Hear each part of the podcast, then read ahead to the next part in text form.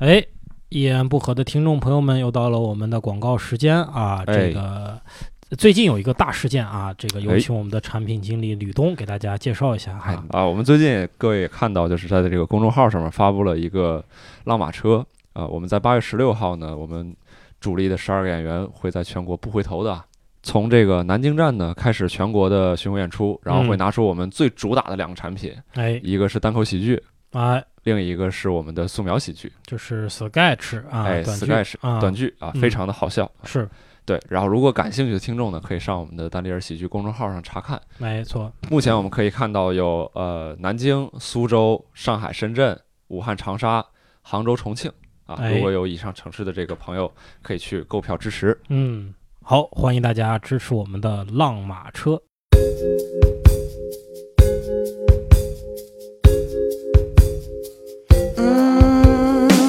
Mm, sunny. Yesterday my heart was filled with rain. Sunny.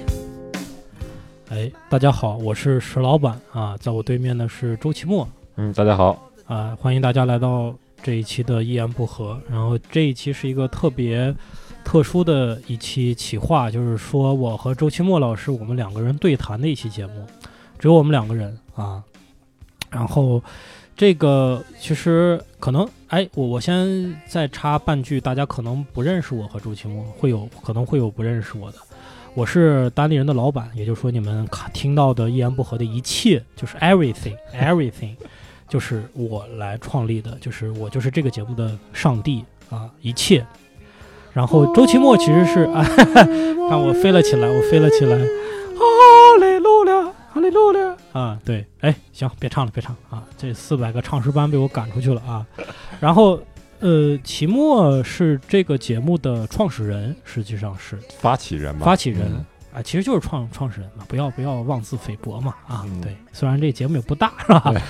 对，就是我们俩都是单立人喜剧的最早的演员吧。我是创始人嘛，我是单立人喜剧的创始人，然后齐墨是最早加入我们的演员。嗯，然后，但是后来这个一言不合，呃，随着我们的演员越来越多了，而且他聊的方向也是越来越多元化了，肯定很多的东西我们也不了解，对，啊、那么就也给所有的演员一个机会，去都大家都去聊，然后越来越聊来聊去的，就是其实现在是给我们俩一个机会了，就是 反过来给我们俩一个机会啊，再去是真的好久不上，好久没上，嗯。请问你好久尤其你，尤其你上的更少，我上的更更少一些，对，就是对对于觉得音频整个节奏不是我特别擅长的，所以今天为什么又想上一下，呃也是觉得这个两个人的形式好像更有意思，就是我自己录完以后再说。呃对 呃这个开头 听着是没啥，这个开头听着听着就还可以吧，也可以这个嗯呃就是。两个人，你稍微能够控制一下自己的节奏，就是你想快可以快一点，想慢可以慢一点。是啊、掌掌控确实比较更容易一些。对对，嗯如果说我们在这个节目过程中有比较长的停顿呀、这个沉默呀，或者是嗯不知道该说什么的时候，大家也能理解，因为两个人确实不像那么多的人。呃，我人多了以后，我要保证话不落地嘛。不是你不知道咱们音频可以剪啊？剪是可以剪，但是我希望的是这一期更镜到底更更更，就是就你剪是可以剪一些大量的中间的东西，但整体嗯的节奏，我们这一期肯定比之前的那些要慢一些，嗯，更加类似于是今天一个长谈，对于大家来说呢是一个陪伴的一个东西。如果大家对于我们两个更感兴趣，或者说呃对于我们想在想什么更感兴趣的话，可以听一下，但是不强求啊，没有你也没 法强求。强求啊，不不不，也不不打你啊，不听也不打你，对。所以这个秦墨最近为什么也也没怎么来录了？我们现在一言不合，呃，感觉是策划这方面呢，因为我们制作人他就策划的很积极，对对，然后他这个成题很快啊。所以之前感觉是大家还会嗯。有那种说，哎呀，我哎呀，我有个话题我能上，我我不不太情愿，觉得缺人我上吧。啊，但现在感觉是这个弄的，就是有一个话题，很快有几个人就攒成一嗯局，所以有时候这个局呢，你甚至你你你听完节目你才知道这个局存在，啊，但是这样挺好，就是大家上节目就更积极一些对，所以我觉得秦墨是一个呃，怎么讲呢？他是特别喜欢呃辅助帮助大家，就是说我经常听到秦墨会说，哎，如果没有人做这个事儿，我就来做；如果没人上，我就来上。我觉得是一个特别好、特别积这不就是一极。个救世主的救世主的一个 其实我真的是很辅助的一个救世主的这个。防不胜防，防不胜防。对对，呃，但是这个就是，其实我就反倒觉得你其实并不是对大多数事情都有太强的积极性，你是觉得团体之间要配合，啊但让我挑头干呢，我不愿意，对是大概是这样，是吧？对对对，啊我其实呃比较喜欢有一个事儿，有一个人主导着一个主主要的框架，大的框架，嗯然后可以嗯让我不用那么负责任的去发挥我的创造。啊然后，因为我发现，就是当你引呃完全引引导一个事情的时候，跟你在创造的过程，其其实有的时候是有点有点冲突，或者嗯有点占用你相同的精力啊。然后我更喜欢把这个精力都放在这个创造，更多的放在创造上本身啊，是这样。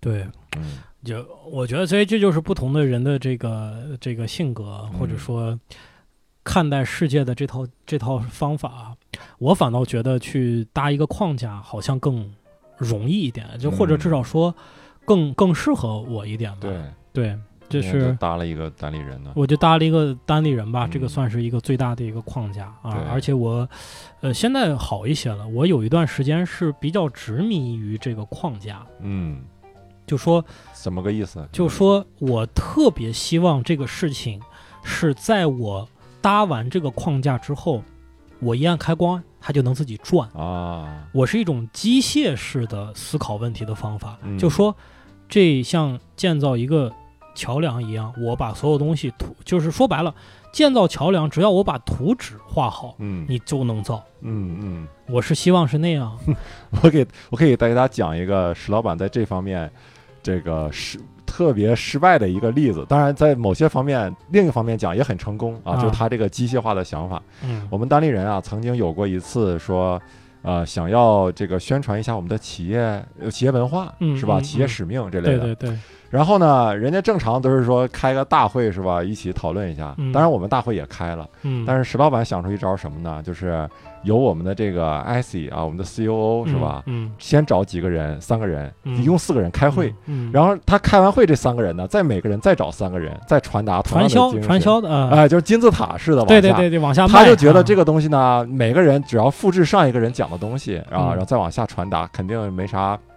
大概没啥问题，嗯。结果发现每一组都不一样，而且嗯。每一组基本跟之前的目标是不一样的。就是之前目标是要传达一下企业文化，嗯。贯穿一下企业使命，结果现每一组就发现哦，是那几个人在吐槽，嗯。平时在在公司觉得你哪块还有些问题，嗯哪块我觉得没有受到重视，嗯。就变成每一组反馈来的意见都不一样啊然后包括我那组，我我连那几个演员谁说了啥，呃，那个谁说啥我都没有。对上号，我就是说，我就就就是大家就是大家的意见啊，嗯我也不想说跟跟他说每个哪谁说了某些话，嗯嗯然后就是这个就能体现出你当时的这个思维，可能就是这样。当时我一想，我这也太逗，这怎么能 怎么保证是每一组都差不多？对，但是这个这不是我的原创呀，这 这个是说对吧？一些这个呃小组讨论呐、啊对吧？就是当地的学习啊、文件的嗯下发呀，这个是嗯被、被这个长期验证是有有效的，嗯，或者说它是当然这个，所以就是避免我们一切东西都避免本本主义嘛，避免官僚化。呃，它肯定是有它的优点，肯定有它的问题。嗯就是它会变形，或者说他觉得，哎呀，其实跟我有什么关系？为什么要这样上上行下效的去做这个事情？呃，当然不只是这样，就是就是，所以这就是我后来会去思考或者说去调整的东西，就说一切那个框架是得有，嗯呃，但是不是就是你你你心中的那个公司呀，我想要做的那个事情，它不是一个蓝图，嗯，它是一个细胞。嗯啊，就是它一开始不是一个我把所有的空间都已经占据了嗯的这么一个每一个部件都组成部分都好了的一个东西，它更多的就是一个一个细胞，你给它一个有机的一个一个让它自己成长的空间嘛。然后它慢慢的长大的过程中，你再去，它再跟别的外部的细胞再去结合，或者说去排斥也好，怎么样，呃，慢慢就长出来，长出来可能可能是正常的，可能是畸形的，对，都都有可能。可能癌变了，可能癌变了，对，很很很可能癌变了，而且而且很多公司都是癌变的，呃，比如说，我觉得过往这五年，呃，这五年好一点儿，咱们再往回头看十年、二十年的中国互联网的创业史，我觉得就很多公司它发展的速度就是不正常，就是癌变的速度。嗯。啊，呃，十八个月上市，你听过这种这种奇迹时间，从成立到到上市十八个月。嗯，然后用户每个月翻一倍，每个月翻一倍，这不就是癌变的速度吗？嗯对，它是有一些，然后呢，这样的公司，呃，有一些有一些流量哈，这个大家都开始用，投资人就会给他更多的钱，可能他都不需要那么多钱，投资人也也也不知道他拿这么多钱干什么，但是就觉得我看到了一个迅速成长的东西，这个东西我也看不懂，但是他每天都在进化，每天都在进化，那我他就给给他一笔钱，他最终能进化出一个人形还是一个癌变的一个一个东西，不知道哈。所以这种是不是就是属于他因为没有之前的框架也不是很明晰，所以就会嗯很、就会就会我觉得，我觉得最大的原因是什么呢？就是空间太大了。你看你在培养皿里边培养细胞的时候，只你的营养成分一旦过剩，它就会，然后又有足的足够的空间，它一定会很短的时间就把这个培养皿给占满了。之后，它就开始去自我消耗，自自自自我消耗。那为什么我们说在过往的二十年的互联网史里边有这样的经验？就是中国二十年的互联网才刚刚开始从 dot-com 时代，从电脑时代转到了手机端，也就是说，这个新的手机端就好像一个巨大的空着的培养皿，所有人都在这里边做事情，那么几养分又很多，正好这段这这十年赶上了中国创投行业钱非常多，就是说给你巨大的空间，又给你巨多的钱，你不想癌变都不行，对吧？我们现在想想很多创业的点子。都是胡闹嘛。那个 O to O 时代，大家对 O to O 这个词还有概念的话，就是十年前，比如说刚开始有了像什么呃美美美美团、大大众点评，后来有了什么滴滴，到现在的呃这个呃摩拜，嗯哎，这些都是活下来的。活不下来的很多上门美甲的，嗯啊上门理发上门理发的，上门给你做饭的，上门保洁的，对这些公司现在还有多少，对吧？呃，这个一帮老太太跳广场舞，一个 A P P，what 这不就微信群能解决吗？不 要有 A P P，就不知道为什么一定要有 A P P。嗯就像以前硅谷上流传一个笑话，就说，你看啊，你说你是厕所没人来，你说厕所 dot com 就有人来，就是只要你是网站啊就有人投钱。啊后来呢，只要你做 APP，就有人投钱啊。然后共享经济也是，有共享自行车就有共享汽车。有一段时间，你有没有在街上看见过共享汽车？啊对。对，有有一段时间，我感觉街上出现了很多奇怪的东西，共享篮球的柜子。啊。你就是个自动销售机，卖篮球不行，买不起是吧？买买不起篮球。共享打火机。啊。啊，共享雨伞，啊。对，这就就 还有最搞笑的一个叫它不能叫共享吧，我我至今没想通，我说这个东西也也也可以吗？就是娃娃机不是有段时间特别火吗？对有一个在线娃娃机，那个干嘛呢？你可以看别人抓娃娃，啊就这么给人抓对在那不就是直线抓，播嘛，对呀、但是我们这直播品类非常单一，对就对对直播别人你抓娃这你能把一个东西的品类给它缩到一个，仍然啊可以赚钱。对，我觉得你除非你能设置成你从娃娃这个视角看别人怎么抓你，我哎呀这个好，牛哎，我觉得这个可以，然后你还能控制他躲，啊 对。那这牛逼。你对你你就我觉得这个特别好。对我今天看了一个新闻，也是有点这个感觉，说给鸡佩戴 VR 眼镜儿，让他看到大草原。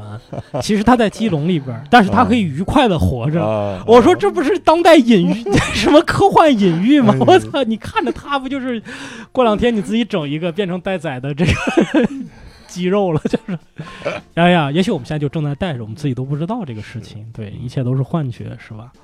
对，就是呃，反倒就说回来这个事情，我现在不太害怕癌变，就是因为我们现在变不起来，发现变不起来，你变不起来，营养液不够。营养不也不够，钱也不够。呃，呃，五年前投资人说，咱们不是肌无力就不错了，这，嗨，肌无力 还是 VR 眼镜是吧？就是五年前投资人会告诉你说，哎，你只管往前冲，钱的事我给你解决，嗯，你只管往前冲，你听这话，对吧？就是让你快速癌变对，变异，也可能是癌变，也可能是正常。现在没有人给你这么说，是吧？整天都是什么时候赚钱，什么时候商业化啊啊？你这什么？你赚钱了吗？啊？又是给你拍视频了，又是拍音频了，你赚钱了吗？啊？这个感觉是别人跟你说的，还是你跟教主说的？都都都说过，就压力是一层一层的传导哎，这，啊。这开玩笑，不不嗯不不特指说我的投资人，我投资人对我非常好，其实，嗯但是，呃，就总总体会有这种这种现象。更重要的，我觉得啊，就说，呃，公司老板是什么样的，公司的投资人是什么样的，极大程度上就取决于当时一个市场是什么样的。如果这个市场是冒险家的乐园，是荒芜的天地，那么就会产生出冒险家、激进激进分子。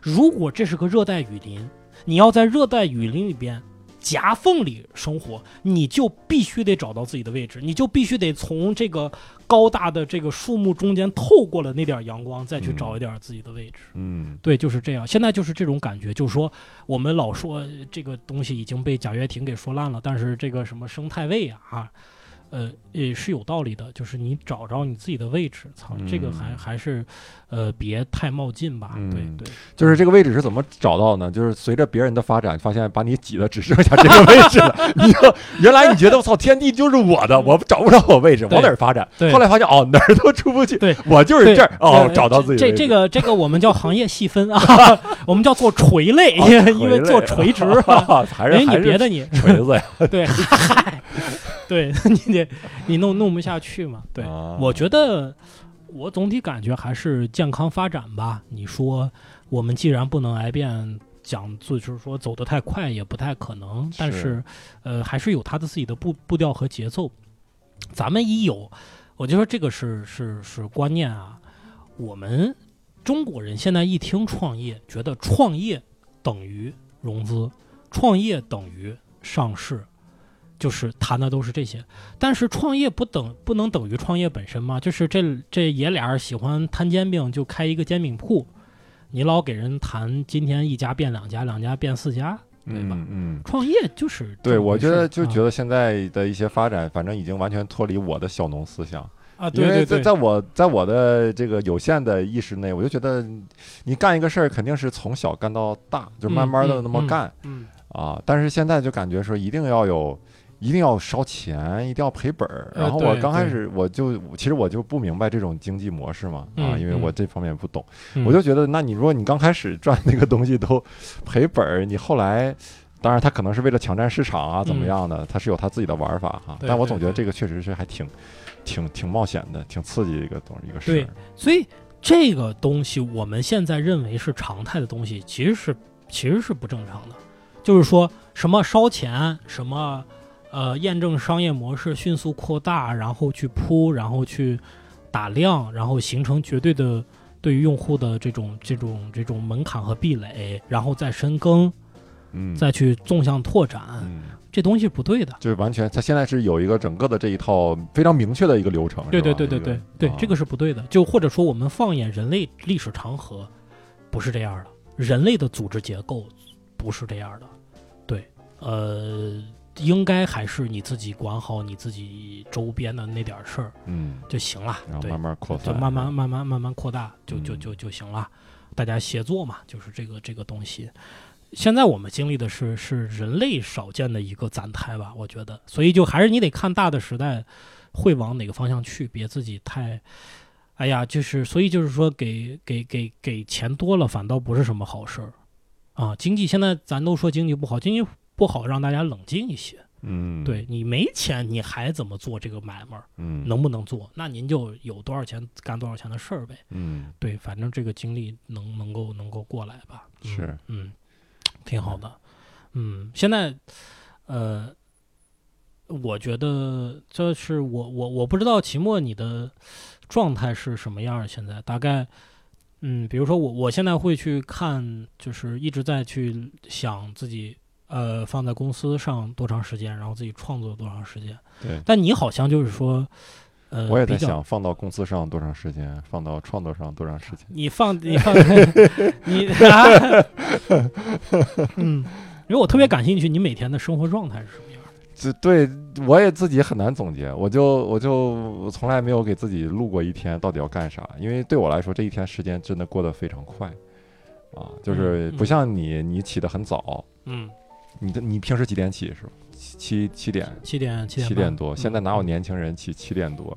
嗯青年人吧，你哪有七点钟起的？然后你你然后你从早到晚这一天你就只睡个中午觉，对吧？嗯是休息的时间，其他你都在干事儿。嗯啊，我就不行啊，我这我有很多的时间都是需要需要需要休闲的似的度过啊，就是我看点儿看个书啊，看个视频啊，或者是听点儿听听音频啊，嗯，就是这种没有很强目的性的度过，嗯。我才能感觉说我这一天是过得正常，是是嗯我的脑是适合我的脑子的，嗯。就是但凡这一天感觉东西多一点儿，嗯。我就感觉我我这脑子就可能会很累啊，嗯，所以之前啊，你一直说你很容易疲劳，嗯嗯对？吧？你跟我说容易疲劳，我说我倒没感觉，其实发现是因为 我没干啥事儿，你那么干的事儿太多了，所以你说你疲劳，我还觉得哎呀，你这身体不行啊，你练一练。你看我，结果后来我稍微有点事儿，我就觉得不行。嗯嗯。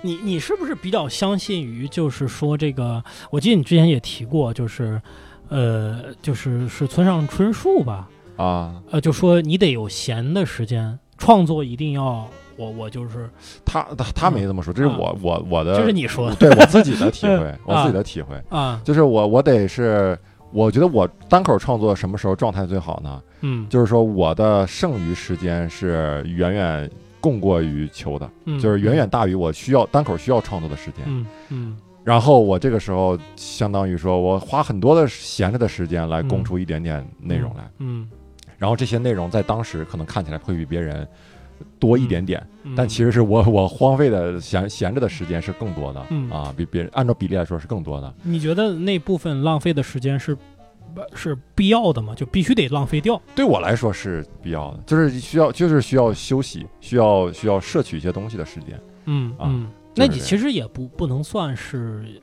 呃休闲吧？可能呃其实就是不是不是那种完完全的慌着，对吧？你还要不是不是完全的慌着。汲取，而且你是比如说你看书，你不是被动的消遣式的看，你是主动的学习式的看，我是消遣，是消遣式的看。消遣式的。那你会就是大概是个什么样的消遣的状态呢？而且关于看关于看书，我我就是感觉这两年也是嗯变化也挺大，嗯嗯因为在之前呢，我会就是我会觉得有些东西是我一定要去了解的，呃，比如说关于呃社会，关于心理，嗯。关于教育，啊呃，儿童心理这些东西，都是我会买书来特意去看，特意去了解。我就觉得这方面的知识，嗯我不知道为啥，就觉得我需要知道，嗯嗯，我需要知道，我也不知道知道有啥用，但我就觉得需要。我觉得你你的这个还挺奇怪的，就是你这个思思考问题的方式还挺奇怪，因为呃，你首先肯定不是功利式的需要，对不对？对那么你的教育体系，就咱们在国内受的教育，好像也并没有强迫你这样做。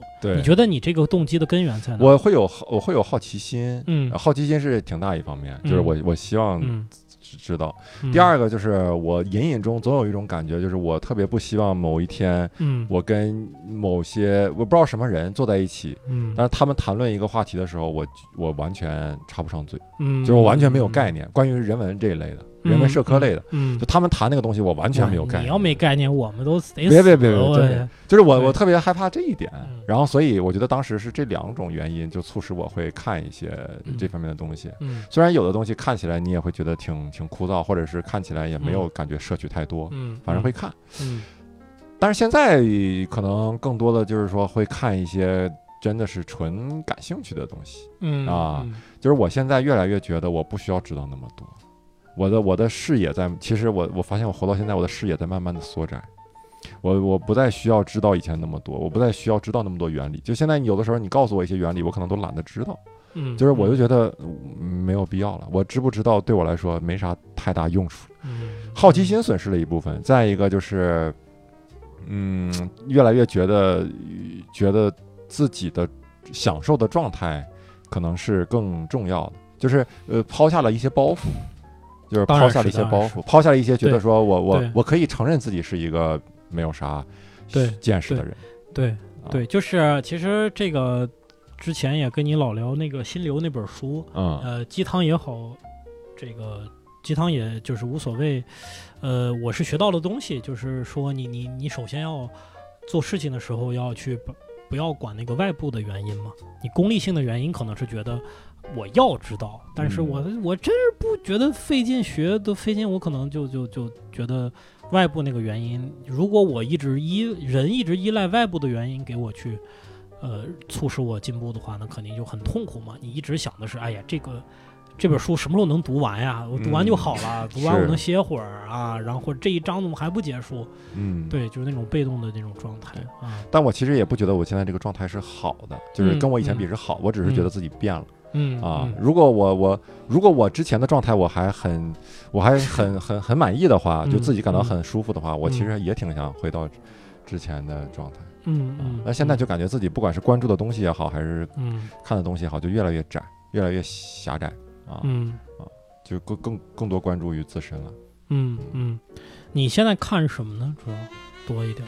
哎，我前一阵儿给你借了本书，对 对，这但那这个书，我觉得你你看是挺奇怪的，因为是其实是很跟呃经济金融呃相关的这些、这些这些内容。嗯对，我我我只能说我看个一知半解，啊因为我还是算是之前的从业者。而且还是本已经被下架的书。啊、对对对吧？就是国内出版过，但是现在已经没得卖了。对然后还是通过特殊的渠道搞到了一本啊。然后关于资本方面的书，我确实也没看没看太懂，但是有一些有一些呃一星半点儿的东西，肯定嗯是会还会拓宽我的认知。嗯所以我当时看这个书，就是可能就是满足一点好奇心而已。啊嗯嗯嗯，然后再一个就是打发点时间，嗯其实这样。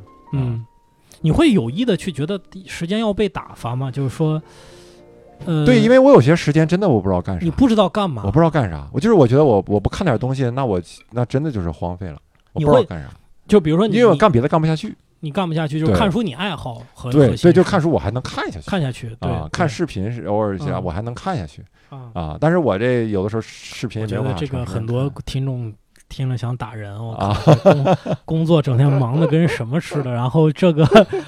有点闲暇时间，好不容易听个音频，发现音频那边人说，我也不知道我一天干嘛呢，真的，我到底该干嘛？我会有些时间就是你你你给我安排工作啊也行，啊，但我就只能做这个工作了。就是我我也我我我创作呀，或者是单口啊，或者是我的生活状态，我的嗯生活质量就会下降，就是这样啊。就是比如说你现在让我做个编剧，编剧的工作，OK，那我可能现在就感觉单口讲不了了，因为我我编编完以后，我没有不想用脑子再想单口的东西。然后我每天的生活状态就是我啥时候能编完，啥时候能编完，这项目啥时候能完事儿。啊 就我肯定不会说那个会想着说，哎，把它当做一个生活的常态。嗯我会想着说，我生活的常态还是要回到我嗯呃悠闲的那个日子。嗯所以我感觉我这个性格就是嗯最理想的生活状态，就是典型的吊儿郎当的那个生活状态。那我会问你一个问题，就是惶恐吗？会慌吗？呃，这个就就后来看开了就不慌了。就是看开了，就是说我不需要成为啥样的人，啊，啊我我如果我我的这些时间足够我培养出来一个讲单口的技能，那对就可以了。我就嗯我就不不再奢求万一有一天你不讲不了了呢？出于种种原因讲不了呃讲不了了，再再再干别说的呗。对对对，啊挨点哎累呗，那有啥？啥玩意儿？再挨点累呗，挨点累。干别的工作。那你会觉得就是你现在的说白收入也也也也不好，一般嗯嗯啊。是这个可以，你不用可以用可以用不好来形容，啊，不用非得用一般。也没那么不好是吧？也没有那么呃对对啊。挺好挺好哎，是，挺好。就是你你不会觉得呃物质上面会有会有新的需求吗？呃，物质上面现在就会就会开源节流嘛，啊，开源是没没一般没咋开，就是节流，节流就是嗯断舍离断舍离啊，然后我啊需要的东西也很少，我就是扔扔东西啊。啊。啊，你扔东西并不能就省钱，你知道吗？呃，卖东西西，扔东西，嗯在呃嗯。多抓鱼上卖东西。啊，但我不是啊。卖，也不是说指望是他能给我多少钱啊，，卖不上钱，对，就是说我希望把把我的啊注意力再再缩小再，缩小，再缩小，然后没用的东西再扔一扔。嗯，然后还有就是，我觉得现在这个新兴的这种租赁的生活方式也挺挺好的。嗯。啊。比如我前一阵儿就租了一个 Switch 嗯啊，然后对，还呃然后租了两个带，然后玩一玩发现，哎，果然我太适合租了，我要买的话我就后悔了。嗯。啊。我租了一周，我就发现没有啥兴趣。嗯。啊。包括大家嗯。都说那个特别好的《塞尔达传说：嗯。荒野之息》哈，对。我发现我也不是很喜欢那种漫无目的的，然后同时又是奇幻题材的嗯啊，然后后我就所以就一个漫无目的的人生，不喜欢一个漫无目哎，的真的游戏，哎，真的是这样。我感觉我的啊人生已经漫无对对，够漫无目的了。你要找一个不一样的嘛，对对对你反倒是要找一个不一样的，对对对是不是？我不是说每天我城市化的我在编程怎么样我需要有一个漫无目的的空间放松。哎，是是是，你看那啊个压力大的人都玩什么呃旅行青蛙呀，什么啊佛系养儿子，就这种东西。对呃，他需要在这个里边寻找就心灵的寄托，说，呃放下很多东西，不要有那么的目标感哈。嗯。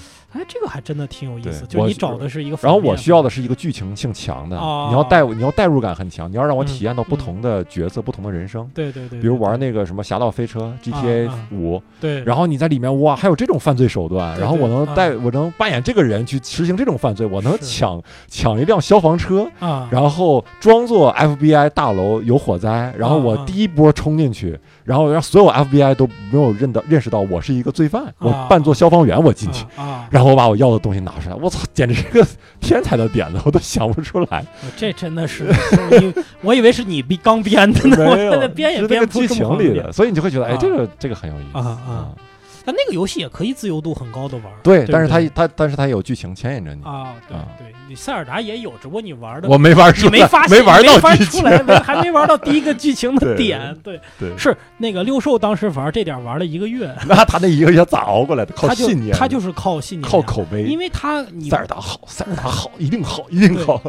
就是说你你因为你在那个呃漫无目的目的的情况下，你能干的事情很多，啊，对你砍树啊、做饭呀、打野怪啊、合装备啊都可以，你可以完全不顾及那个那个情节线。嗯而且，但是他不是主动这样，他是真没找着，因为他不认识那个那个那个什么，我也不知道。但是那个词儿我看见我认识，我就因为看见那个词儿认识我才玩下去，就是那个飞行飞行器，哦，是英文的吗？我是玩的英文的。哦，就是你那个飞行器，就是说你要找一个飞行器怎么样的哦，他不懂那个词儿，就他妈的瞎玩我真的觉得，就是咱们中国小孩真的可悲，真的好可怜。怎么从小玩的那些游戏全是日文版，还得玩下去。那种 FC 上面的《吞食天地》啊，那是啊，《三国志》啊，嗯英文日文版纯战略类游戏，嗯说是大航海时代，就是他连个平假名恨不得 就是连个汉字的假名都没有，就是就是这，纯靠试错和就是机械记纯靠忆。试试错，不知道乐趣在哪里。对对对，哎呀，真的是对，嗯所以啊、呃那我会，其实我觉得这是一个很好的、很好的精神状态。就是我不敢说多好，但是至少是你自洽嘛，对吧？嗯你自洽这个，我觉得自洽真的很重要。嗯就是老过来有个人说：“哎呀，你这种生活方式怎么样？你得去怎么怎么样。嗯”对你最后换来的不还是这心态、心情好吗？你现在如果能够觉得心情好，就就已经啊，我我就在这个，我本来就在沙沙滩上晒太阳啊，是不是？就就对对对对，就这种感觉就。是你自洽就不会 丧失标准，就是嗯焦虑嘛。嗯，因为嗯别人干了什么事情而焦虑，对对对因为你知道自己就是这样，啊对对对，认命。嗯，这个有一点又又又能听出有一点消极，这个什么厌世的情绪，对，又有一点儿不知道。但是我我觉得总体上讲是 OK 的，就是你还是有一个接口是跟这个社会在在共同的在。就是能体会到这个社会的脉动嘛，嗯，这个这个节律，肯定是。对你不是完全把自己放到一个这个无缘无缘的这个房屋子里边儿，对对，就是这嗯个我觉得对，是我对我不是那种啊死宅的人，死宅的人，啊对我就是完全我不想跟外界有联系，对对对，没有，我还是会关注的。对只不过你的这个接口可能不像不像别人那么的丰富，对对对，对对嗯，会少一些。是，我觉得这个挺好的，因为其实因为你跟我提到过一次是说，觉得呃，就是看那个日本的那个无缘无缘社会，嗯就觉得看到那些人宅男死在家里边儿，也完全过了好几个月没有人知道啊，啊，然后才发现这个人已经好几年都在家里足不出户，对，不工作不进去，就这样待着。当时你看到这个是一个，其实有点震撼，或者说就就觉得如果那个时候自己可能有有有有有会走到这条路上。我当时看着，我倒没想过自己会不会走到这条路。嗯嗯嗯我觉得可有也有点可能啊，嗯但是我就是当时看到那种生活状态，确实挺挺挺震撼嗯啊。就是我，就是我发现原来这个是还不是个例，就是原来是至少很多个个例在一起。嗯啊，是一种相当于一种社会现象了，甚至你就会让你觉得这这个生存状态还是挺恐怖的。嗯然后我自己的生存状态，我是想过，如果我有一天我觉得说，假如还是就是就是我自己，然后我也觉得我这生活也没啥乐趣，我就会主动一点，啊，就是我觉得我自己也没有办法照顾自己。嗯啊，然后我觉得我现在的生活也没有说让我觉得一个有有一个有目标的地方啊，嗯，然后我就我就可能会主动一点，那个时候没准儿就是主动干啥？主动主动求死吗？对对对，主动终结自己的生命，哎我觉得是可以的。我觉得这这个这个方面，我是就看得越来越开啊嗯啊，看得越嗯来越开。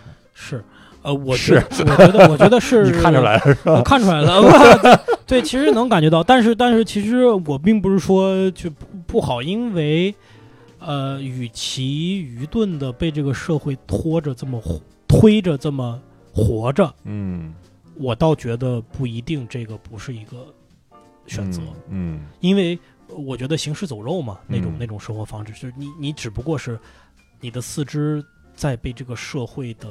机器架着往前走而已，你的脑子嗯。根本就没有了，你就嗯，然后你你你似乎还在活着，嗯，对，而而且，呃，这种人也不自知，这种人还在繁衍下一代，我就觉得很可怕，你知道吧？就他们还在生孩子，对，主要是主要是我我越来越慢慢能感受到，就我之前对自己比如老了的情况，我会乐观一点，我会觉得嗯我到时候也会生活的很好，嗯但我现在不会太乐观，不会有那种想法，因为。嗯因为你就生活的例子，包括你你你看到一些艺人，呃艺人哈、或者是身边的人、嗯老了以后的状态，你就知道啊、原来什么样的人，他年轻的时候都觉得自己可以这样很丰富的、很好的过一生，嗯，但是到老了就是不一样。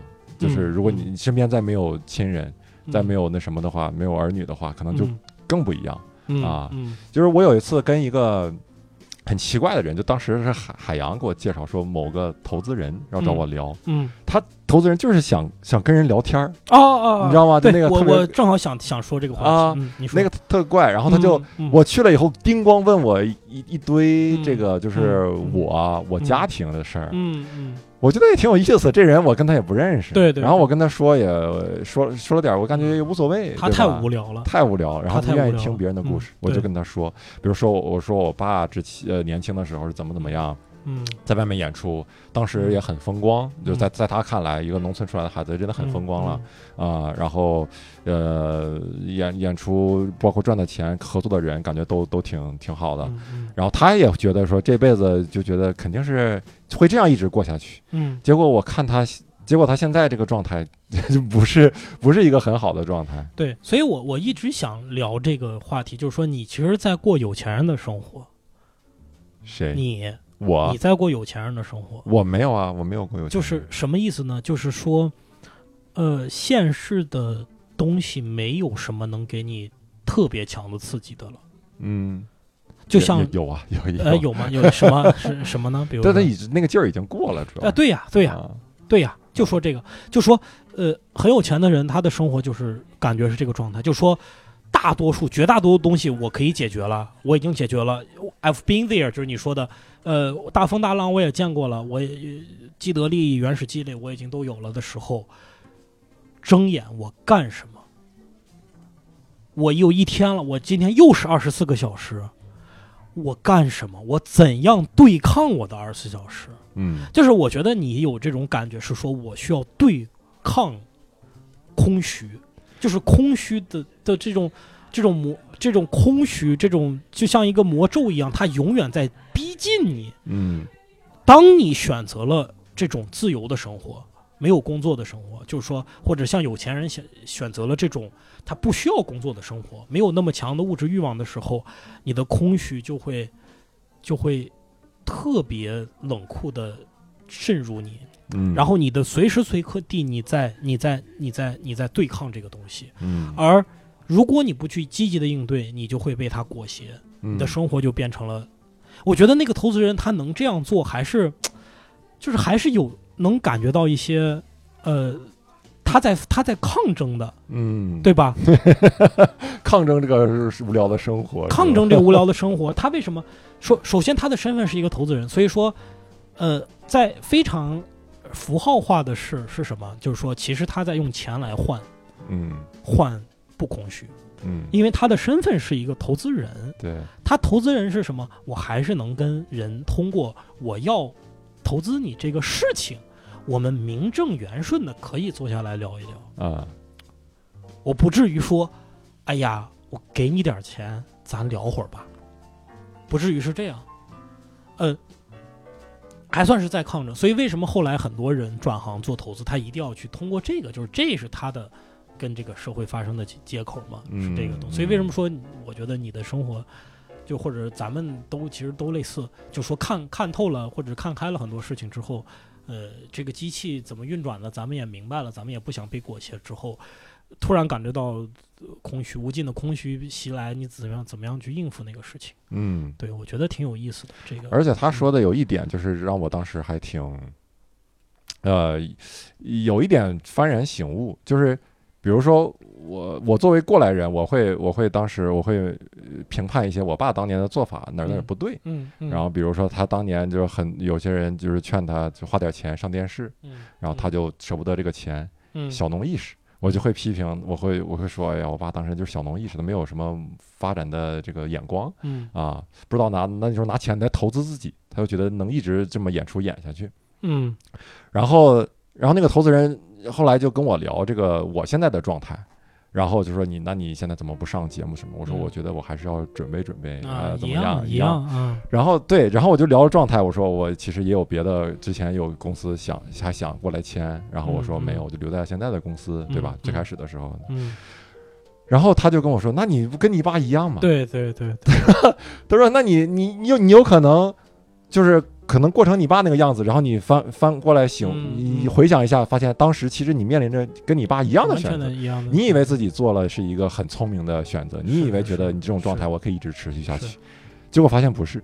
嗯。所以他跟我说这个事儿呢，我当时倒没有认为说我我的情况跟我爸的是有类比性的，但是我确实突然醒悟到一个问题，哎，我我确实有我的局限，对，就是我我当时就意识到，哇，我我我评判别人，评判我爸，我我自己现在的局限，其实我完全看不到嗯啊，嗯，所以我觉得在可能类型上不一样，但它可能还是一个同样的轮回，嗯轮回就是我觉得会好，嗯然后其实到老了，我会觉得我当时做的一些决定其实呃不咋明智，也有可能不咋明智。我我我现在就觉得吧，咱们能够好一点点，这就已经不错了。嗯咱们能在这就是这条基因链上，能够比上一代人成功进化一点点嗯就可以了，就就挺这么多代呢，对吧？哦 咱们就是进化和退化，它都是需要时间的嘛，都就是就是说，我们说优质的基因是需要累积的嘛，嗯，对吧？你能好一点就行了，嗯对吧？在心智上也好，再去那个什么，我现在绝对不说这是，哎呀，我要养个小孩，肯定比我爸当年教育的好，那是绝对不可能的，对吧？这是绝对不可能的事情。好的，好好点儿有限，只能是咱就这样说。是对对对，确实对，所以对，你看他也会去，就是说，还还蛮有意思的，就去去跟你聊这些事情哈。对就就就其实有一些还是生活的智慧，或者是我不知道他的钱是怎么来的，但是能够说。最后，最后积累了一些。那么我，我觉得他能够有有这样的方法去对抗，这个是一个非常积极的一个一个一个状态。那核心就是说，那你看这种两种人的生活，你是叫醒一个装睡的人，就是就是说，嗯呃那个《黑客帝国》里边的那个最初的那个问题，你是要哪个药丸的问题？嗯啊，你是你是想要脱离这个机器，但是脱离这个机器，你真的不去过朝九晚五、老婆孩子热炕热炕头的生活，你能好吗？你要面临更大的压力，嗯对吧？你你脱离那个机器，脱离那个虚幻的世界，你要面临更大的压力。你能不能够承担？你的勇气不是对抗恶魔式的勇气，而是他妈恶魔死了，你怎么样自己在屋子里边度过你的残生的这个勇气，对抗无尽无限，对抗永恒。所以有的时候人人，反正到我据我现在的感觉来是说，人有的时候是靠牵绊来过这一辈子。哎，是是是，是他需要很多牵绊，就是你没有牵绊你就完了，对，就是你你你你确实是没有牵绊了，但是你也没有没有啥目标了，对就是没有没有一个东西硬扯着你去往前走，其实你自己会一定会选择那条更容易的路，更容易的更容易的路就是是我不承担啥，呃我我更更虚无，更那什么，对对对对对对对，所以你看，所以这个这个就是主动和被动的问题。大多数人他没有意识到他的牵绊，呃，对他有好处，呃，他是在他是一直在抱怨嗯啊，怎么这么麻烦呀，怎么这么烦呀？比如说，嗯。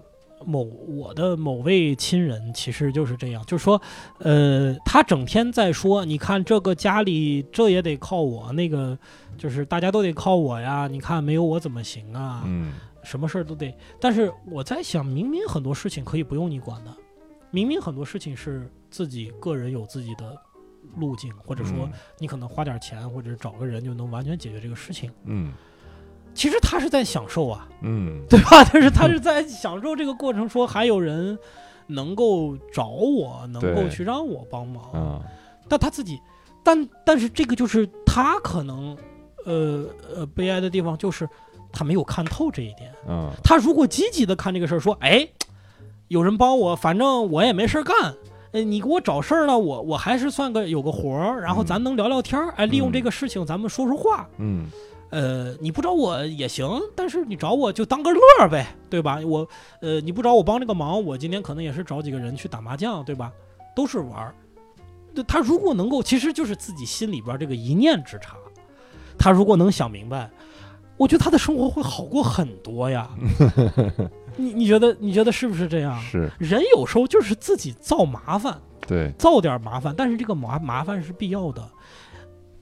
你看这个，哎呀，我就觉得很多的文化经过了很多，就是这些运动什么的，就是有点有点断代了。其实西方人他一直就知道这个事情，比如说，呃，仪仪式的重要性，对吧？就是宗教宗教的力量，这个就是把简单的事情弄复杂嘛。嗯但是我把简单的事情弄复杂，我把一个祷告，一个去去去教堂这种事情，把它变得比较的有好多的步骤。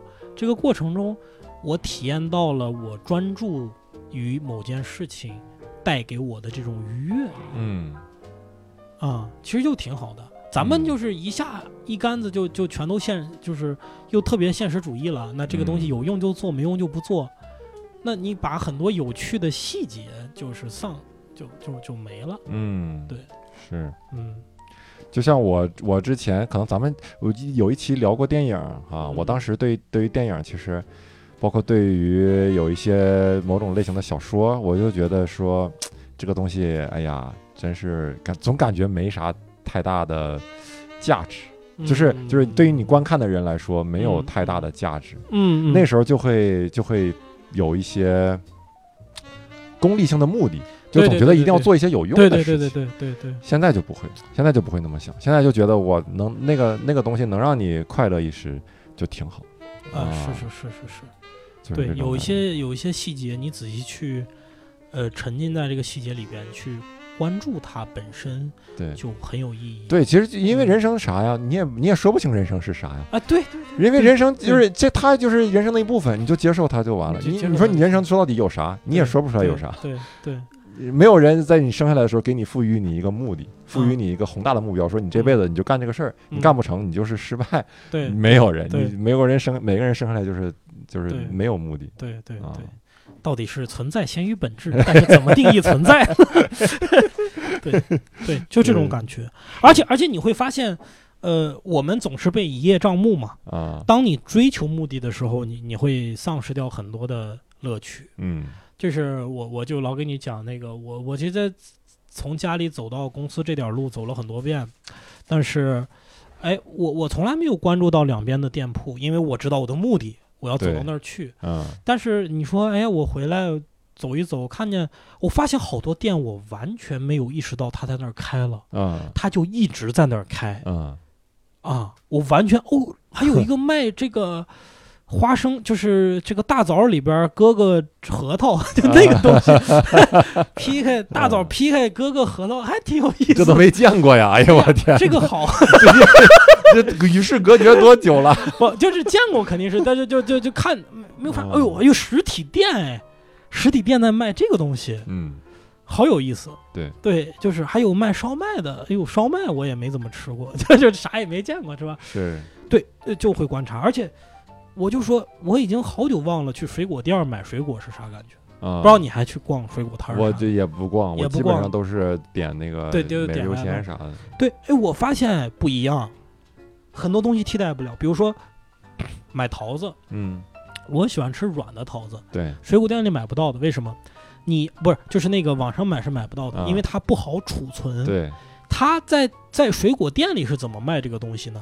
三堆儿桃子，这一堆儿是已经放了很久没卖出去的，嗯，这一堆儿是中间的，这一堆儿是刚进的桃儿。啊，你想吃什么，就放久的它就自然软，刚来的就硬。你想吃软的就买这一坨，嗯你想吃硬的就买那个。嗯你在网上买一定给你是最硬的。啊。因为路上不知道花多长时间，他贮藏不知道贮藏多长时间，来到你这儿他也不知道你什么时候吃，对，他不能给你软不加的，你可能今天不吃，明天就坏了。嗯我发现，哎呀，这个细节真的很有意思，而且如果你不去关注它，它就真的就是这种东西，就跟你的世界就这这种就是你你是因为长期不在，就感觉你是市市井生活这方面你会少了很多经经验乐趣，对对，然后你如你说，如果刚才这个话你让一个就是平常就是就会过市井生活的人他会觉得崩溃，他说啊，啊，桃分三堆儿，然后有一堆儿特别软，一堆儿怎么样，那堆儿这种事情 你都不知道有值得聊的吗？对吧？对对 他会觉得这样，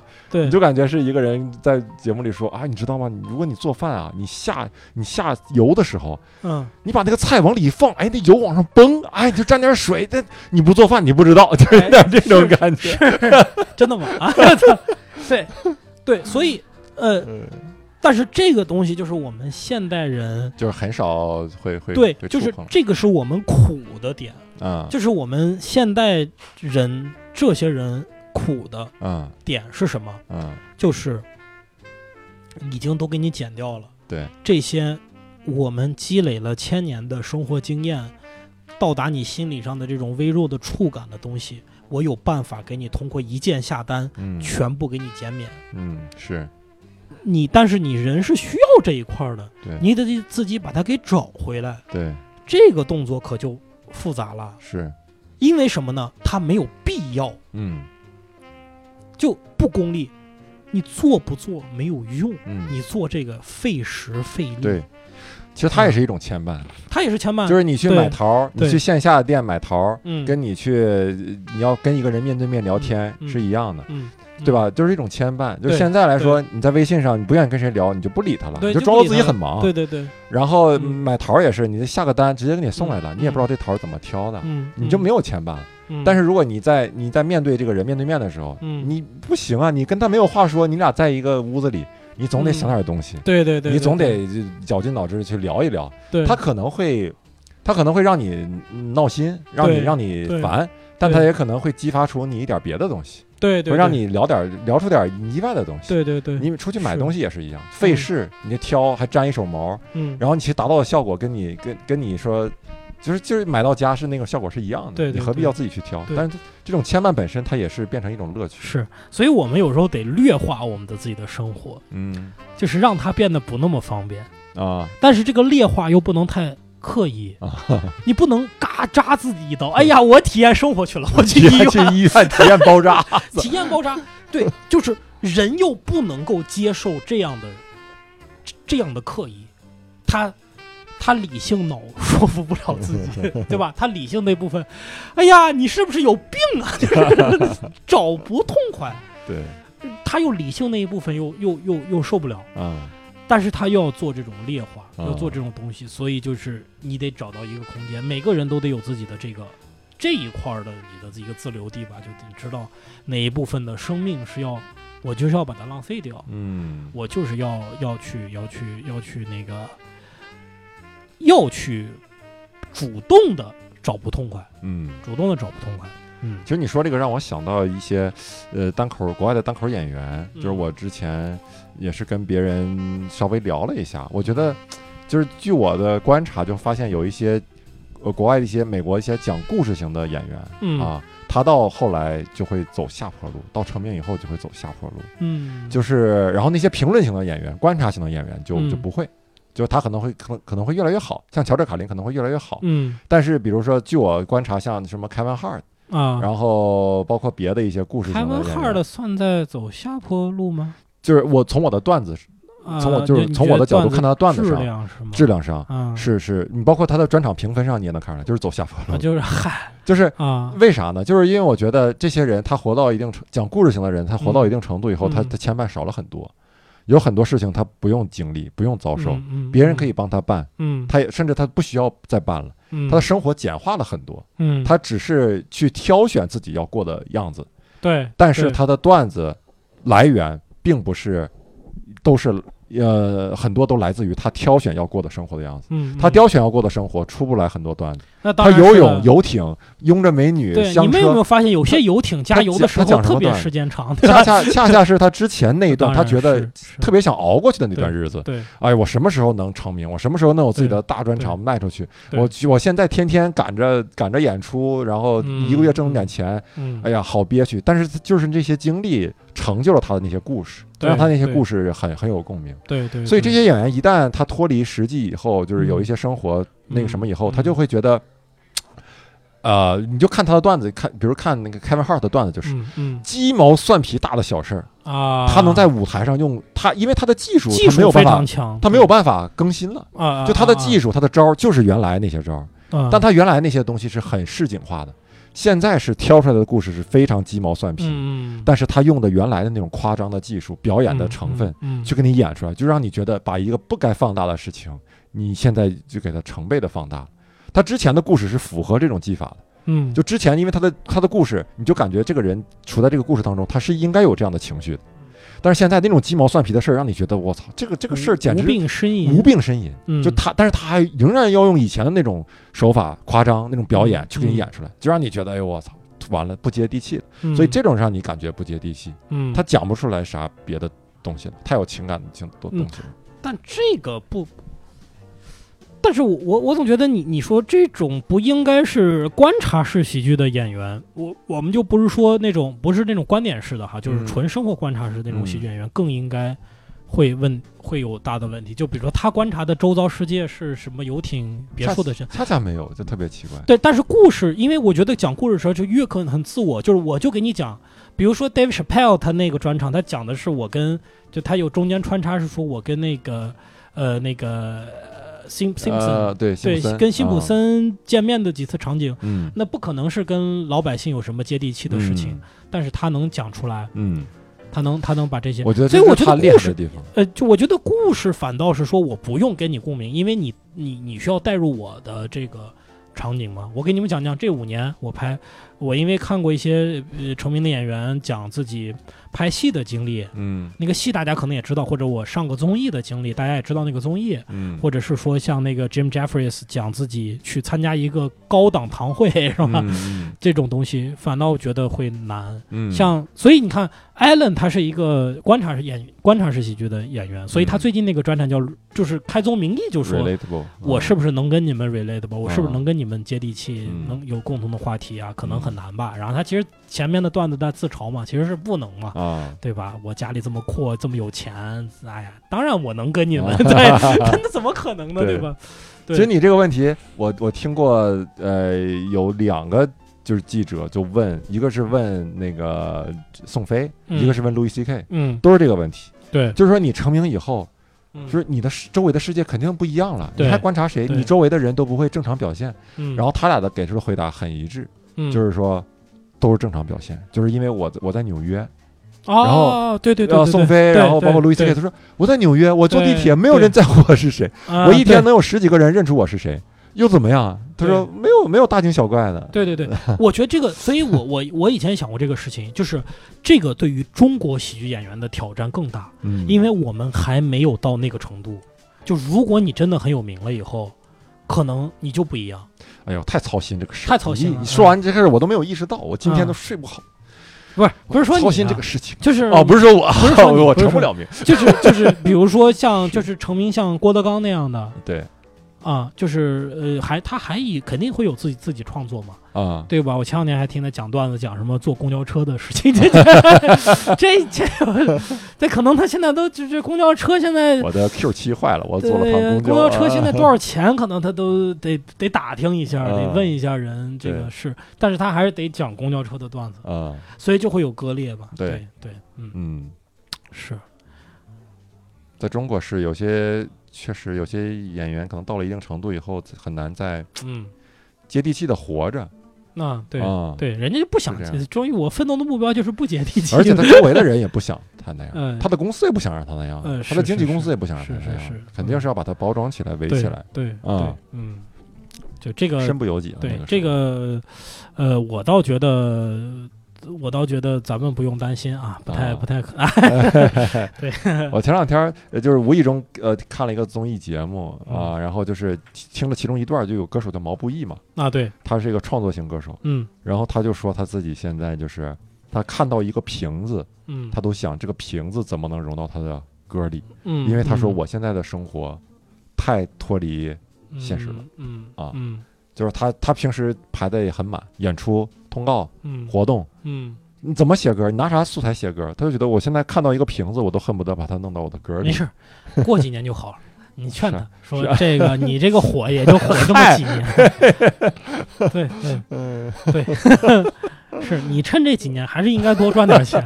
我跟他说不上话，微信你说吧我给他说我咖位跟他比较接近一点，啊。挺好一人，挺好一人。嗯，是是是是，嗯，咱们谈谈创作吧，就是好你现在写写段子还还还每周能写出点儿吗？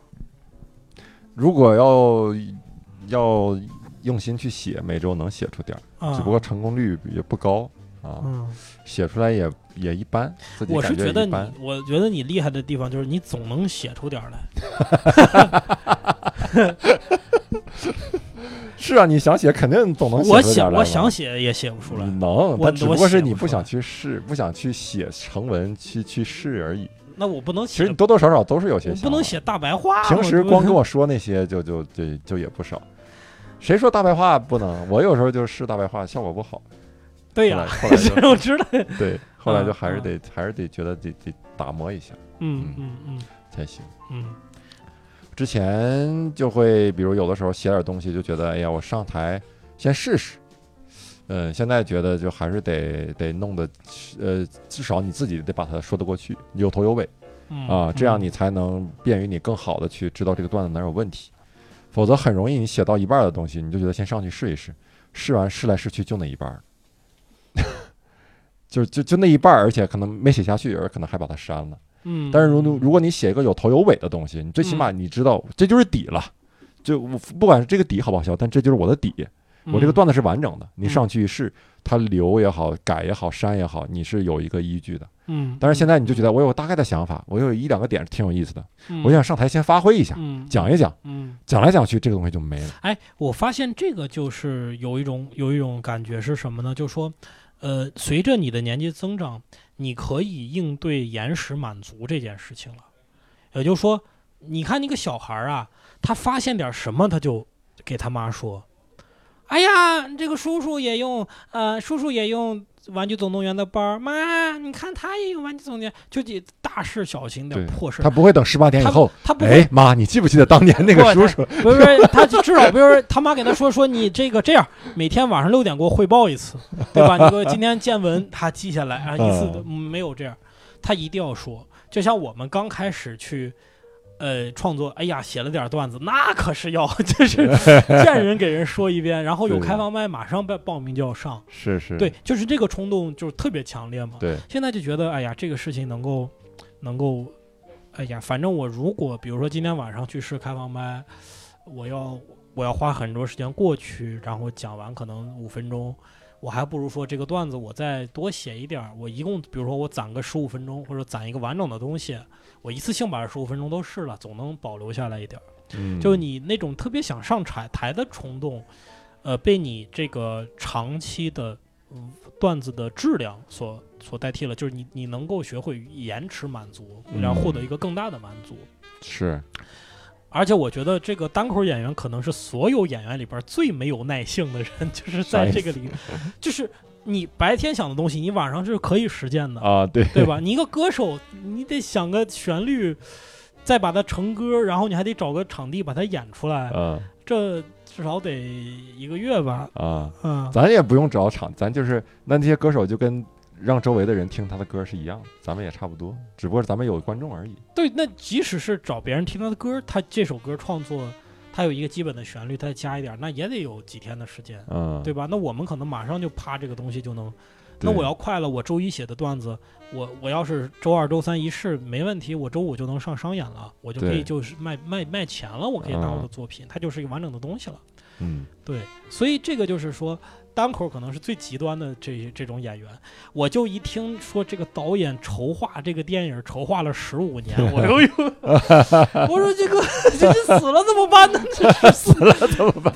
操心还挺多。对呀，哎呀，这个我我最近看那个《长安十二时辰》嘛，嗯说是这个片儿是从一六年开始嗯筹备的。嗯，哎呦哎呦哎呦，觉得这个导演真厉害。哎，我最我最近也有同感，就有时候啊看到别人说他这个作品什么什么东西，已嗯经在几几年就已经开始立项了，就已经嗯筹备了，嗯。这么多年做出来一个东西，嗯。就让我对比我现在的职业生涯，啊，好短啊，好短，就感觉是我从刚入行那天起，我决定要写一个段子，啊，写要写一个呃半个半个小时的东西，嗯我到今天我才把它演出来，嗯，我去，我想这太牛了，我真的是真的是太牛，就是他这么长时间怎么怎么怎么对抗这啊！个怎么对？怎么怎么放？怎么能保持这个希望？怎么能一直有这个劲头去把它做而且而且他的这个过程肯定不是一帆顺利的嘛，就是各种各样的可能，好多次都是说你你已经觉得，哎呀，已经完全没有希望了，但是他又能，所以我觉得就是说，这个就是年年年长者的智慧，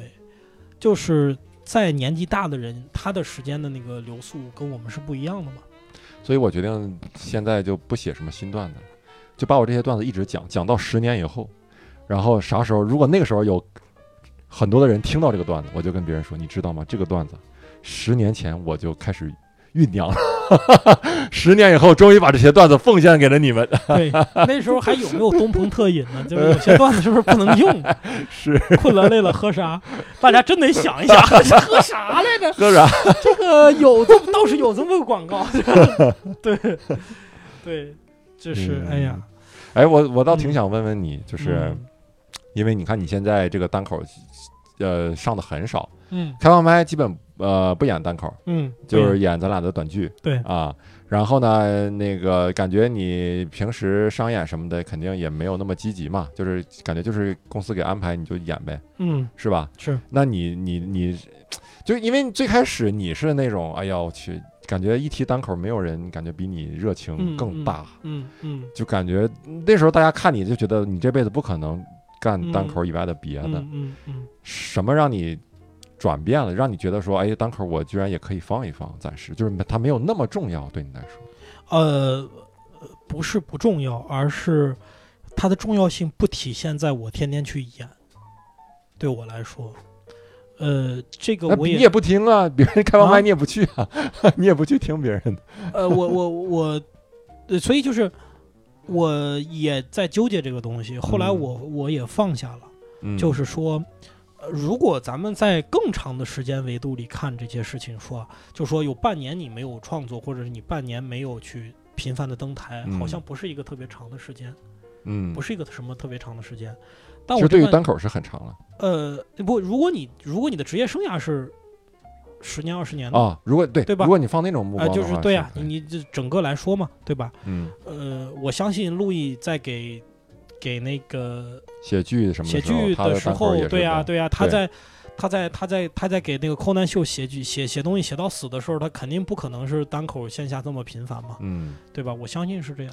但是是这样，但是嗯路易写剧他是有一个非常明确的项目，嗯他知道这个项目的截止点，嗯他知道这个项目的回报。嗯现在是咱们现在也没有这样的一个项目，说让你呃全身心的去投入，就是我知道我我其实在找我身体的一个节律，嗯我在找我整个人的状态的一个节律，节律啥意思？就是目标是什么？啊，就是你人的心智，整个人的状态要达到什么目标？你觉得是哦，我好像跨越了一个东西，我大概在找那个。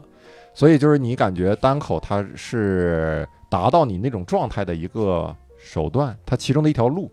现在你可以不用单纯从这条路去啊，不不不是这意思，就是说说我现在可能觉得我再写，或者是再去，呃，再去回到写，我我觉得我肯定会回到那种状态，就是啊，每天写，每天演。每天写，每天演。对，而且我今天其实写了写了写了好多，今天我可能写的比过去三个月写的都要都要多，啊，三个月确实也没写，没写，对没写。你今天随便写写，我今天比过去我我今三个月的天我今天，多。但是我今天是很很很顺的哦，我突然又找哦到了一种写单口的一种喜悦的感觉，嗯，就写完就想去演，演，对，写完就觉得好有意思，写完就觉得有意思，就哎呀，赶快要报名演，就这嗯种状态是，呃，很久没有。但是其实其实我在找这个节点，我没有去刻意的说每天都得一定要去，因为，呃，就是可能可能因为你是个例嘛，你首先是确实是创作能力阅历比较强。但是我其实我不我不跟你比的话，我跟大多数的演员相比，我的创作很长了。你说总的总的创作对呀、啊我我我大概我是从呃一五年开始啊，啊，15不不止一五年啊，一五年我全职职嘛，那我不全职我都不算了。啊啊，从一五年到现在，基本上除了这半年以外，基本是天天写吧。嗯，我不知道你从你每天开始写是算什么没有，我没从来没有过每你从来没有天开始写，对每天都写的。我我是我是就是，所以我也给你看过一天，有些写的东西就已经有点儿，就是要穷尽一个话题，就是我想到一个话题，我要能把跟这个话题相关的东西我全写出来，就是我好像有一个百科全书一样的对词典一样的东西，我有段时间是那么去弄啊，的，呃，所以就是就是可能你们现在看我我创作，可能你们再过个一两年也也可能会遇到这样情情况。嗯当然，你可能是例例外，大多数演员我相信还是有这样的情况的，所以我就看清了，我不觉得说每天写，因为我已经是确实时间太长了。现在想想，是不是会觉得有点功夫在室外的感觉？嗯。就是你你要去生活一下，嗯。生活生活，嗯。感受感受，嗯。不要去看到一个瓶子说，哎呀，我怎么拿它创作？不要把这种念头去呃去抛掉。你是想通过呃一有一段就是梳理它去去达到这样的目的，对，对而不是说一直在在讲的过程中，在在写的过程中再去再去得到一个突破。对，啊，明白明白。是是是，啊。嗯，所以呃呃，当然这个东西就是你你你在别的粉丝看来，或者是看来，哎呀，总是在调侃嘛，说是石老板又没有新的段子啦，嗯，又怎么样的，我其实无还比较无所谓。就是你看别人比如出新段子好段子，你你会着急吗？我跟你说，我现在我现在没有特别强的感觉是别人都在出好段子，就是嗯以我的眼光，啊啊我我真的 这个就是可能还是做的久一点儿，就是我能够一一两个月能看到一两个好段子，我就觉得哎呀，嗯这个段子真的好，嗯嗯，我写不出来，或者说嗯我想写这样段子，对我来说很少有这种感觉。嗯 对，啊，所以那那那肯定在对这方面就不会对我没有新的嗯刺激了，真的是，哦我就只能看国外的，当然还是还是会有。啊看国内大家，我觉得啊，可以，这个段子完整，结构不错，效果不错，观众笑得很开心。嗯啊，呃，特别是我这，呃其实这个还是有点遗憾，就是说，就感觉，比如说话题上我没有看到更多的突破，对，话题上话题上面限但是我总觉得明明是有好话题的呀，是你有没有这种感觉？就是很多话题大家没有没有去呃，是肯定有很多，你感觉有很多很多话题没有去嗯探讨。对啊对我我我也想尝试着去可能去探讨点别的东西，因是为大家讲的确实比较雷同，就雷同，雷同就是那点东西。对，嗯大家就其实说白了有点有有有样儿学样儿，大家来回，而且最近我最近几个月我已经发现好几个段子结构怎么那么耳熟呢？就是、对，就是哎呀，好像呀。嗯 但是你也没办法，就是我们不也是在学学国外嘛？就是你肯定是呃吃什么就会像什么，你看的嗯这些东西。所以我我更加觉得我不要再去重复过去的那些段子了吧。对，其实你说，很多人说，哎呀，你石老板你没写新段，就是我的老段子很多，如果我现在拿出来讲，你可能都没听过。嗯嗯我有很多老段子我都没再讲，我觉得没啥意义了。就是嗯我比如说我现在我现在七十分钟，六十到七十分钟吧，我能每十呃，比如说十五分钟，我有四四个这样的不同的十五分钟，然后来回演。那大多数演员、大多数观众每次看都还基本是新的。如果你老的话，可能由于段子还是比较好，你觉得还可以。嗯那么其实我还有大概三三三十分钟、四十分钟的内容，可能跟这个差不多好。嗯，但是我就在想，我是四周轮一次和六周轮一次，嗯好像也没有太大的区别，因为是这六波是一样的嘛。啊，对我来说，对，其实我跟你呃，嗯在一个观点上一致的，就是我也相信功夫在室外，我不觉得说，所以你看，我也不是说天天大部分时间都在吭哧吭哧写，吭哧吭哧嗯编嗯啊。只不过咱俩的区别就是说我我可能很难接受说这一段时间我我又没有别的大的重要的项目什么的啊，嗯我就我不演单口。我说演的很少，我就觉得我能去演，还是会去演，就不知道为啥，就觉得说我不能不演，就是那种不演也是，呃，很大一方面也是自身的，嗯自身给自己的那一个一个暗示也好，还是、还是一个嗯要求也好，嗯，就觉得我我我连这个事儿都不干了，我都不知道我干啥，我肯定得干这个事儿。这牵绊嘛，还是回到那个事情上面是上面讲。它是我的一个嗯牵绊，是你的一个啊牵绊如果不讲单口还真挺可怕。对对，就但但这个其实也，你到最后就全都放下了，你到 可能就全都放下了。对嗯我讲是开心，对不讲我如果有更开心的事，我可能不讲。啊对，就是这种感觉。嗯，呃，害怕的是说我把就是生命，我我觉得害怕的是说我把整个人都放在这个上面，就是我的价值就是靠的这些东西来体现的。我我我的社会地位是靠这些段子来体现的吗？嗯是靠这些事情、智慧、小聪明体现的吗？还是说因为我这个人不一样，段子只是人的一个体现呢？嗯只是觉得我是做什么事情都能做得好，只不过嗯我把它放在做段子上面。嗯，通过段子，你了解我这个人是个有意思的人，嗯那你就变成一个完备的人。就像你说的，我是学更充沛的知识也好，我是去思考更深入一样一样也好，我不是一个讲段子的一个工具，我是一个完备的人。嗯我现现在就是说，呃避免去为了段子写段子，也是有这这方面的考虑吧。嗯对吧？要不然你哎呀，这个每天都不出家门，晚上去讲个五分钟，哎呀，总是有一种消极的东西在在在。哎这不是我的生活吗？哎，嗯 现在出的多了一点。嗯，是是是，嗯。你今天做了一个很有很有意思的事情，就是在那个看理想上做了一个自己的哎呀就，是我以为这个这一期都要结束了呢，啊 一盘腿又开了一个新的话题。啊！你还想聊什么是是是啊是，没有啊可以聊咋咋样？你觉得啊。看理想那个做一个叫什么十大单十大单口喜剧？专，场就是介绍选了嗯十个国外的十个演员嗯啊，基本嗯都是美国的嗯啊，一个澳大利亚嗯，然后去讲他们的最有代表性，我认为比较好的一个专场，嗯，同时也也兼顾到可资源的可获取性，嗯就是肯定不是它不一定非得是最经典的一个，嗯因为最嗯经典的一个可能资源不好找。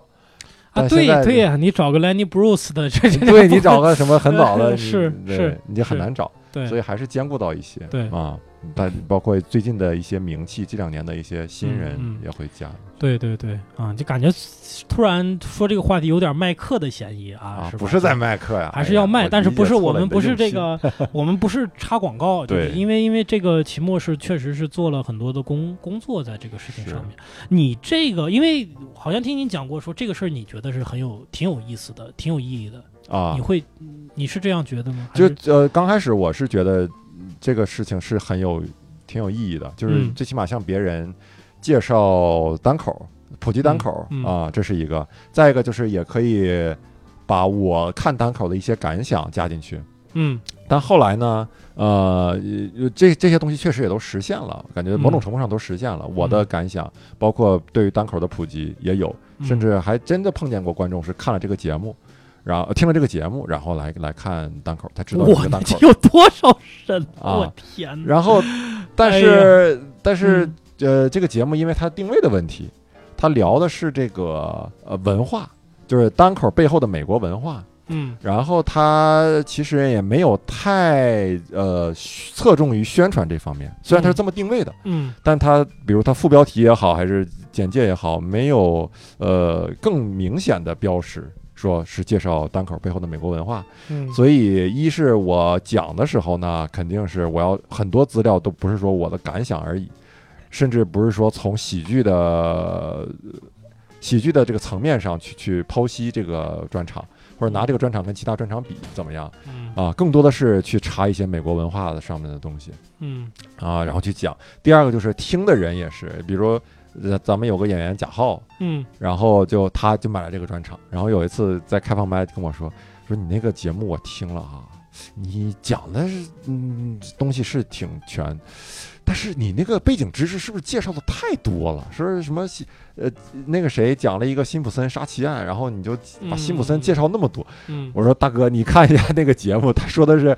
段子背后的美国文化，那个是我主要讲的。说哦，原来是这样。他确实那个题目有一些迷迷惑性，对，所以贾浩啊会认为说，他听这个东西就是想听一些关于专场的讲解、嗯嗯技术的讲解，嗯。我我的一些感想，他会嗯。想从、从喜剧从业者的角度去、嗯去、嗯。去考虑。嗯。然后我之前做这个节目，我也是想讲给那些对于喜剧有有有有好奇心的人。嗯。啊，其实包括我本身也是，我可能听一个评戏，我可能要是谁讲评戏，我可能听的不是说这个评戏背后的历史故事，就是这个这一段评戏它的故事是啥，背后讲代表的故事是啥，我可能也挺想听一听这个讲者他讲这个人他的评戏唱的为什么好，他的哪一个身段用的好，哪一个手法用的好。嗯跟谁的唱同一段相比，他的表现有啥不一样？嗯啊，我其实挺想听这个的，但是这因为节目定位问题，你听到就是他这个背后的故事。但是我我有一个疑虑，就是这东西讲得出来吗？这东西可以被讲出来的吗？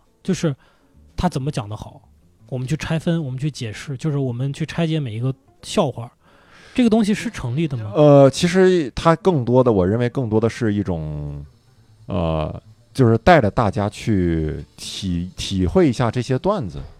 嗯嗯，其实嗯在这之上再做一点东西，嗯，差不多了。嗯就像什么呢？其实就像我之前看那个杂志，比如看电影。这种嗯杂志。嗯说实话哈，我当时为什么会，就是之前对电影这种东西也是有点偏见，就是我看完一篇关于一个电影的一个影评，一整篇影评，嗯，我脑子里没有任何的留下来的东西。你有没有读过这种文章？那有啊，就是飞机上那种杂志，就是 啊，对，介绍某一个地方，嗯，然后那种杂志介绍某个地方，嗯介绍某一个人物也好嗯啊，然后包括那种看电影介绍某一个电影，嗯通篇读下来，我操，讲啥呢？没有留下任何东西。但是你回去一看，他确实有讲了，就很奇怪，嗯他他到底讲了些啥？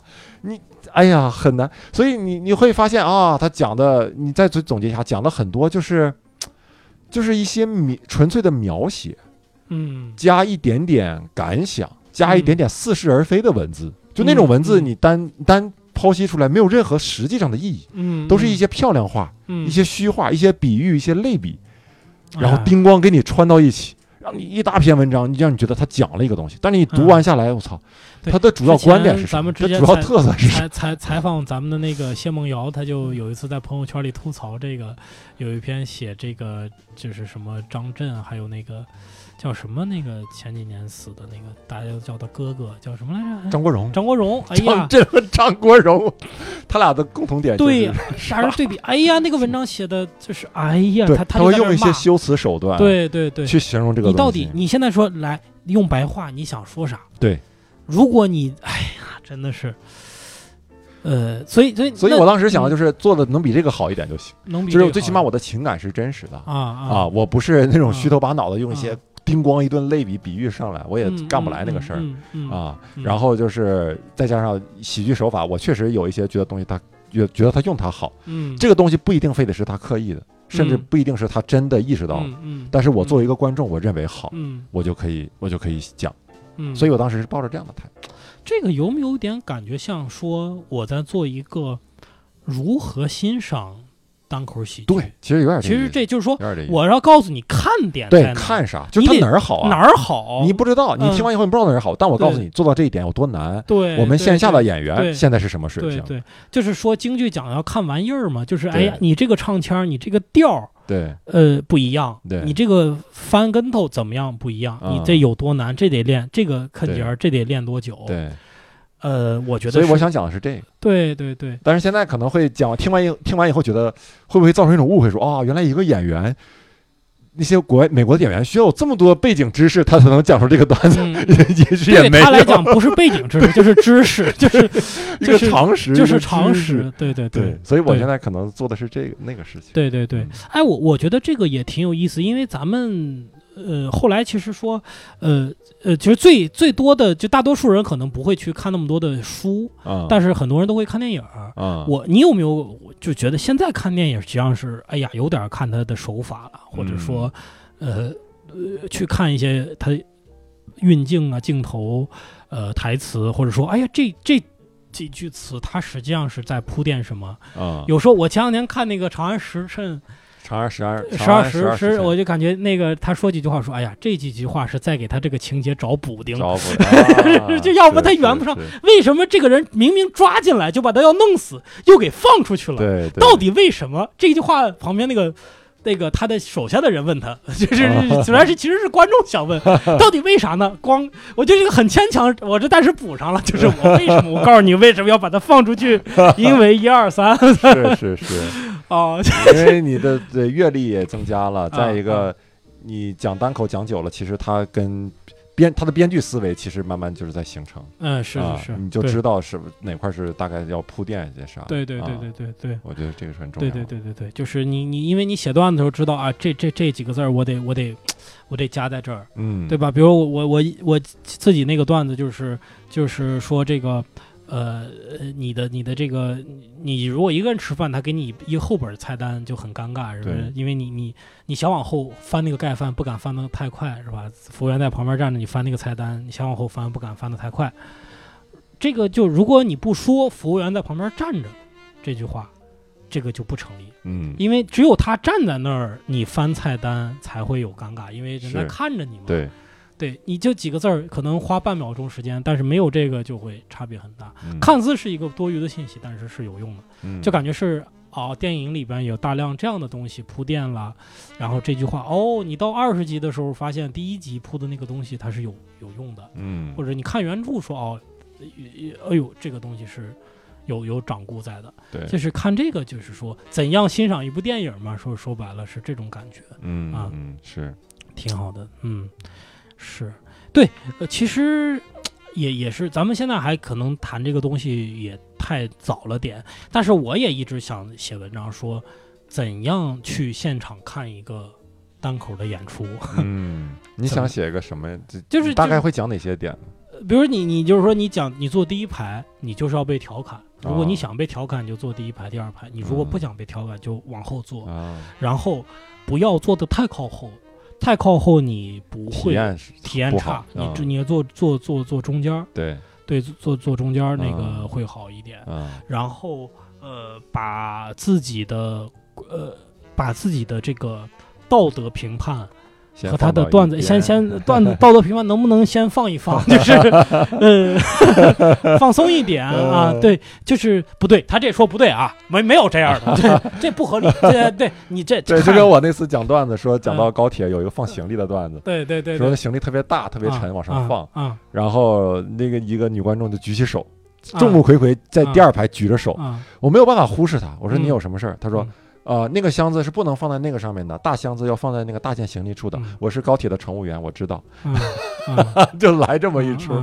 你怎么接他呢？嗯我后来就调侃了一下嘛，啊肯定是跟他调侃了对。对啊，对，其实你就那种话，就是说，一些观众，呃，放松一点，对对吧？先别管它是真的假的，你就先听着啊放放放松啊，喝点酒最好。对，嗯就就这些东西，是不是跟大家跟大家就是说一说？嗯啊，也还有，当然还有一些一些一些技术层面的了，嗯。还有技术层面的了，比如说，呃，话题之间没有什么关联。渡。是可以的，是可以的，不要不要管这个，不要琢磨，不要琢磨这 这跟刚才说的到底有什么关系呢？你？这感觉是个 Q&A，你这啊，对对对。是因为我们这么多年的演出，会有一些观众提出来的问题。对。对，嗯当然更更细的一些东西也有了，就是说，呃，那那怎么样的去呃呈现，或者说是呃你你怎么样去看哪个地方你应该去反复听，或者是怎么样，应该也也也有吧。但是我、我觉得，呃，就是还没有到那份儿上，就是啊就不用不用去不用去想的那么细，对对。而且比如说，我就想，反正我得告诉他说，这个段子听过一遍也是可以再听的，啊、这个无 可以的，可以的。你不愿意再听是你的不对，对对对 你是你有问题。你要好好去把玩揣摩这个段子啊，看看他的第二遍你就要看人物了，他怎么样进这个人物 啊？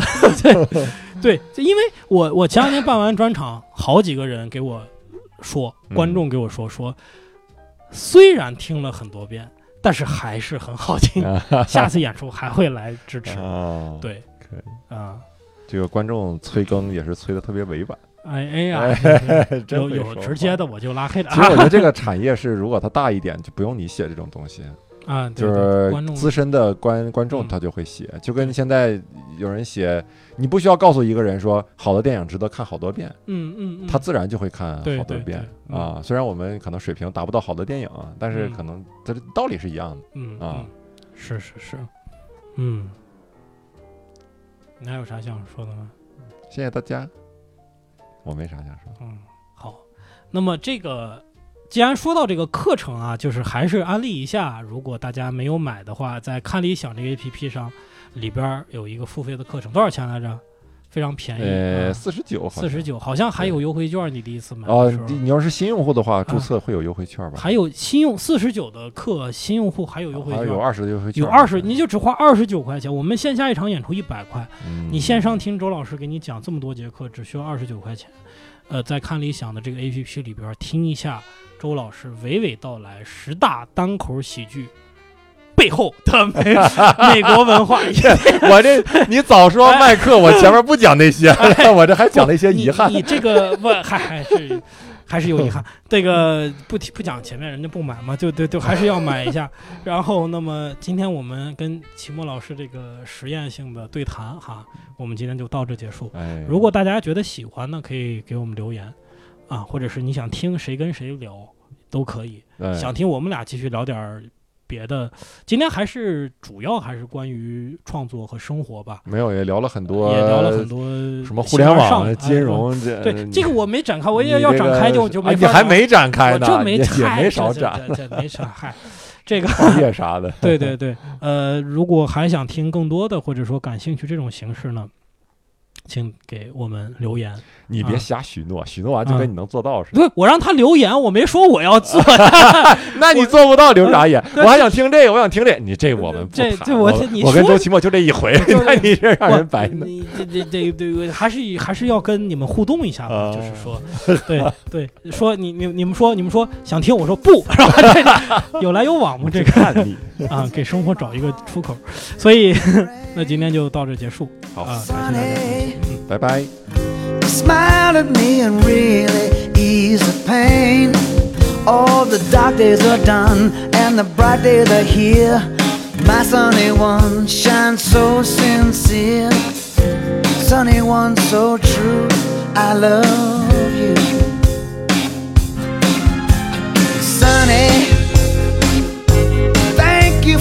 sunshine bouquet. Sunny, thank you for the love you brought my way. All you gave to me, you're all I know. Now I feel about ten feet tall. Sunny one so true, I love you. Mm, sunny, for the truth you let me see. Yeah, sunny, thank you for the facts from A to Z. All my life was torn like a windblown sand, and a rock was formed when you held my hand. Sunny one so true, I love you.